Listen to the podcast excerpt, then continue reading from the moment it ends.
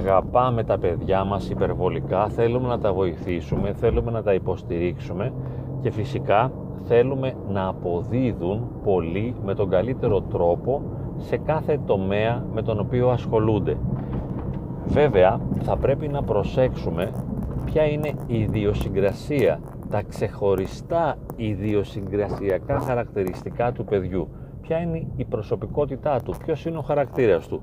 Και μπορούμε να κάνουμε μια διάκριση ανάμεσα στα παιδιά τα οποία αδιαφορούν, δεν νοιάζονται, δεν ενδιαφέρονται και γενικά είναι χαλαρά και θα μπορούσαμε να πούμε αδιάφορα σε σχέση με τις ευθύνες τους, ιδιαίτερα με τις σχολικές τους επιδόσεις, αδιαφορούν.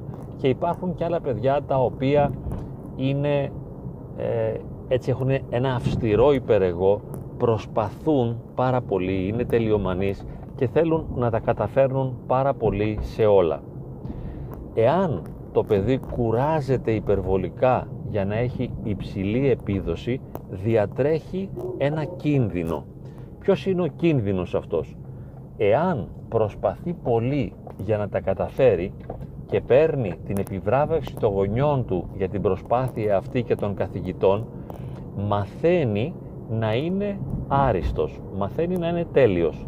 Έτσι ταυτίζει την προσωπικότητά του με την υψηλή επίδοση. Ταυτίζει την αξία του με την επίδοση, με την τελειότητα. Εάν έχει χαμηλή επίδοση αργότερα στα μαθήματα ή σε οποιονδήποτε άλλο τομέα, νιώθει άσχημα. Νιώθει ότι δεν αξίζει. Πέφτει η αυτοπεποίθηση και η αυτοεκτίμησή του. Οι γονείς και οι δάσκαλοι υπερτιμούν συνεχώς το παιδί το οποίο τα καταφέρνει. Μπράβο, είσαι καταπληκτικός, συγχαρητήρια, ξέρεις τι κατάφερε ο Γιώργος, ε, πήρε 20 σε αυτό το μάθημα. Λέμε στους συγγενείς, στους παππούδες, καμαρώνουμε. Όλα αυτά είναι φυσικά και ανθρώπινα. Εάν αυτή η άριστη, η ύψιστη επίδοση του παιδιού είναι άκοπη, δεν προέρχεται από έναν σκληρό αγώνα, τότε δεν έχουμε πρόβλημα. Το αναγνωρίζουμε, το καταλαβαίνουμε, το χαιρόμαστε. Το παιδί, χωρίς να προσπαθεί πολύ, χωρίς να κοπιάζει πολύ, έχει υψηλές επιδόσεις. Ίσως γιατί έχει υψηλή ευφυΐα, έχει τη δυνατότητα να συγκεντρώνεται στο διάβασμα, έχει τη δυνατότητα να αφομοιώνει την ύλη, έχει τη δυνατότητα να την απομνημονεύει έχει δυνατότητα να εξωτερικεύει τη σκέψη του με όμορφες λεκτικές διατυπώσεις. Έχει προσόντα τέλος πάντων, οπότε εμείς χαιρόμαστε το παιδί μας να έχει υψηλή επίδοση. Εάν όμως κοπιάζει υπερβολικά, εάν αγχώνεται και επίσης εάν θυσιάζει τις διαπροσωπικές του σχέσεις, τις σχέσεις με τους φίλους του προκειμένου να έχει υψηλή επίδοση, τότε υπάρχει ένα πρόβλημα, υπάρχει ένα θεματάκι. Το παιδί πιέζεται και αυτό σημαίνει ότι εάν σε μία επόμενη φάση της ζωής του, αν είναι ας πούμε στο γυμνάσιο, μπορεί να υπάρξει το πρόβλημα στο Λύκειο, μπορεί το πρόβλημα να προκύψει στο Πανεπιστήμιο ή στα μεταπτυχιακά ή στο γάμο του. Εάν το παιδί κουράζεται και προσπαθεί και πιέζεται να είναι άριστο, τότε υπάρχει ο κίνδυνος εάν αργότερα δυσκολέψουν οι συνθήκες και ανέβει το επίπεδο των απαιτήσεων να μην μπορεί να τα καταφέρει. Εάν δεν μπορεί να τα καταφέρει, εάν πάψει να κατορθώνει τα αριστεία, τότε χαμηλώνει η αυτοεκτίμηση και η αυτοπεποίθησή του. Με την έννοια αυτή, το αριστείο, η υψηλή επίδοση, είναι δίκοπο μαχαίρι για το ευαίσθητο και το ευάλωτο παιδί. Το παιδί το οποίο κοπιάζει και αγωνίζεται υπερβολικά και έχει πολύ φιλότιμο και τα καταφέρνει. Αυτή είναι μια επικίνδυνη κατάσταση. Βέβαια ως γονείς είναι πολύ δύσκολο να μην επικροτήσουμε τις καλές επιδόσεις και τα βραβεία του παιδιού μας. Είναι φυσιολογικό, αυθόρμητο να καμαρώσουμε γιατί το παιδί μας κατόρθωσε και πέτυχε όλα αυτά. Εάν όμως γνωρίζουμε κάποια πράγματα από την ψυχολογία και τις ψυχολογικές διαταραχές θα είμαστε λίγο καχύποπτοι και θα βάλουμε ένα ερωτηματικό πάνω από το βραβείο. Διότι όπως είπαμε καλό είναι το βραβείο, καλό είναι το αριστείο αλλά τι θα γίνει εάν το παιδί σε μια δεύτερη, τρίτη φάση της ζωής του δεν μπορεί να τα καταφέρει θα μπορέσει τότε να διατηρήσει την αυτοεκτίμηση και την εσωτερική του ισορροπία ή θα καταρακωθεί και θα απογοητευτεί και θα βιώσει ματέωση και ίσως και μια μικρή ή μεγάλη κατάθλιψη εξαιτίας αυτής της αποτυχίας. Είναι η αποτυχία μου να σταθώ στο ύψος των προσδοκιών των γονιών μου οι οποίες όμως προσδοκίες έχουν πλέον εσωτερικευθεί και έχουν γίνει και ένα δικό μου χαρακτηριστικό προσωπικότητας. Δεν χρειάζεται στο γυμνάσιο ας πούμε να πούμε σε ένα παιδί διάβασε, προσπάθησε πολύ. Ούτε καν στις τελευταίες τάξεις του δημοτικού.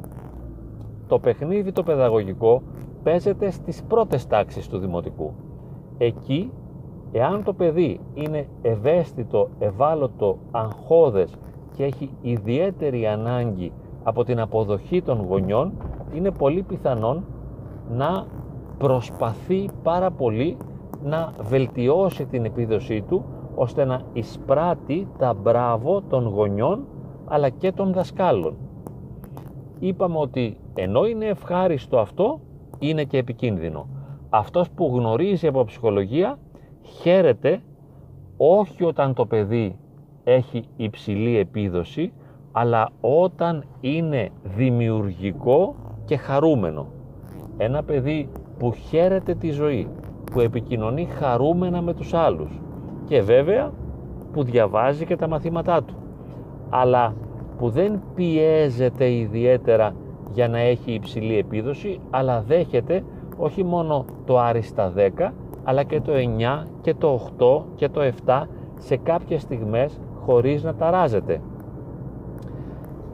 Δεν μπορεί να είναι άριστο το παιδί σε κάθε τομέα να είναι καλό στα φιλολογικά, να είναι καλό στα μαθηματικά, στη φυσική, στη χημεία, σε όλα τα μαθήματα, είναι ευχάριστο εάν κάπου δεν τα καταφέρνει και τόσο καλά και παρετείται και δεν έχει υψηλή προσδοκία ώστε να τα καταφέρει σε όλα.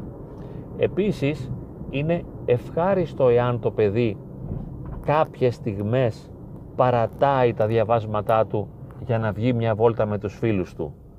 Ή λέει φτάνει πια όσα έμαθα έμαθα τώρα πάω να παίξω μπάλα. Τώρα θα δω τηλεόραση και είναι δυσάρεστο εάν το παιδί φτάσει στο σημείο να αγχώνεται υπερβολικά να πνίγεται καμιά φορά να έχει και σωματικές αντιδράσεις όπως για παράδειγμα το κλάμα αλλά να συνεχίζει και να επιμένει και να αγωνίζεται να τα μάθει όλα τόσο καλά όσο θα έπρεπε για να πάρει μετά την επιβράβευση των γονιών και των δασκάλων. Αυτή είναι η επικίνδυνη κατάσταση. Διότι αυτό που φουσκώνει μπορεί να ξεφουσκώσει και αυτό που ανεβαίνει μπορεί να πέσει και αυτό που είναι πολύ δυνατό μπορεί να γίνει ανίσχυρο και δεν θα ξέρει τότε να διαχειριστεί αυτή την το χαμήλωμα του πύχη του εαυτού του και ίσως συντριβεί η αυτοεκτίμησή του και βιώσει αισθήματα κατάθλιψης όπως είπαμε. Διότι δεν ξέρει να το διαχειριστεί εμείς θέλουμε ένα παιδί που γνωρίζει να αποτυγχάνει που ξέρει να αδιαφορεί που δεν νοιάζεται υπερβολικά για τα μαθήματα του σχολείου αυτό είναι καλό φτάνει δεν θέλω άλλο Α πούμε, ιστορία δεν θέλω να διαβάσω. Δεν μ' αρέσει, τη συχαίνομαι. Ωραία. Αυτός είναι καλός δείκτης. Είναι δείκτης υγείας. Έχει 20 στα μαθηματικά, αλλά έχει 8 στα αρχαία. Και αυτός είναι δείκτης ψυχικής υγείας. Προσέξτε, δεν λέω ότι είναι δείκτης καλής επίδοσης σχολικής. Είναι δείκτης ψυχικής υγείας διότι υποδηλώνει ότι αυτό το παιδί έχει την ελευθερία να διαβάζει περισσότερο ή λιγότερο ανάλογα με το κέφι του και να προσαρμόζει την επίδοσή του στις διαθέσεις του. Δεν γίνεται θύμα των απαιτήσεων των γονιών και των δασκάλων, αλλά έχει ένα ισχυροποιημένο εγώ που μπορεί να ανθίσταται, να λέει όχι, φτάνει, δεν μπορώ, δεν ξέρω, δεν θέλω, δεν διάβασα, δεν τα κατάφερα ή το καλύτερο ακόμη απέτυχα. Ναι, σε αυτό το μάθημα τα έκανα θάλασσα ή αυτό το μάθημα δεν μου αρέσει. Σε αυτό το τομέα δεν είμαι καλός. Χωρίς να διαλύεται το παιδί. Στα αθλήματα τίποτα δεν καταφέρνω. Κανένα πρόβλημα, το αποδέχομαι. Όχι να κάτσω να σκάσω επειδή δεν τα καταφέρνω στα μαθήματα. Ή στα μαθηματικά τίποτα. Στα αθλήματα ναι, μ' αρέσει. Ωραία, τα καταφέρνω. Είμαι άριστος. Αλλά όχι στα μαθηματικά. Τέλεια. Μας αρέσει αυτό. Δεν θέλουμε παιδιά που πνίγονται, που ασφικτιούν, που καταπιέζονται για να πείσουν τον εαυτό τους και τους άλλους, τους γύρω τους, τους γονείς και τους δασκάλους ότι αξίζουν. Ο στόχος είναι να απαλλαγεί το παιδί από αυτή την πρόθεση να αποδείξει την αξία του, ώστε να είναι ελεύθερο παιδί, χαλαρό, άνετο, ευχαριστημένο, χαρούμενο, ανεξάρτητο, αυτόνομο, να μην αντλεί την αξία της ύπαρξής του ολοκληρωτικά από την επιβράβευση των γονιών, των δασκάλων και των συγγενών και των φίλων ίσως. Να έχει μία αυτονομία και το σημαντικότερο και να κλείσουμε με αυτό, να ξέρει να αποτυγχάνει, να μπορεί να διαχειρίζεται την αποτυχία